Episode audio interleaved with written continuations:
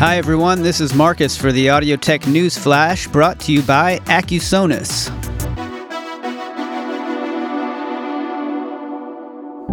Cakewalk software is back, and it's free.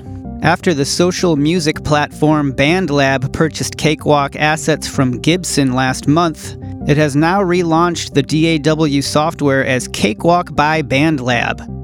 Available as a free download for Windows computers, Cakewalk by BandLab includes the same interface as the old Cakewalk Sonar Platinum DAW, as well as the 64 bit mix engine, Pro Channel modules, and more. To gain access to Cakewalk by BandLab, go to cakewalk.bandlab.com.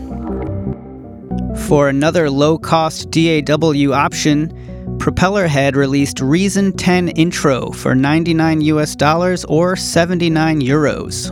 Reason 10 Intro gives you the entire Reason workflow and interface, but with a limited number of instruments, effects, and 16 tracks of audio and MIDI recording. Reason 10 Intro's 11 effect devices and 10 instruments include the new Europa synthesizer, the NNXT Advanced Sampler, and Kong Drum Designer.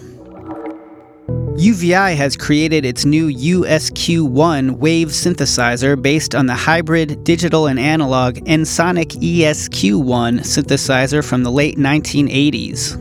The USQ1 comes with 400 new patches inspired by both vintage sounds and modern electronic genres, all with deep editing capabilities.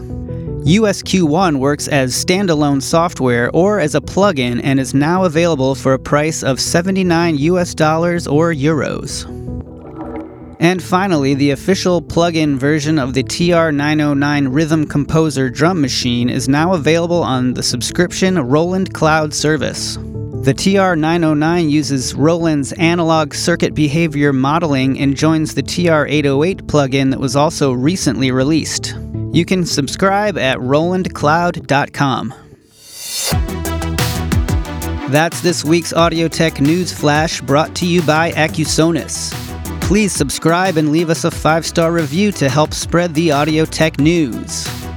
If you have an Amazon Echo device, you can command Alexa to play this podcast. To enable this skill, go to Amazon.com and in the search field for Alexa skills, search for Audio Tech News Flash.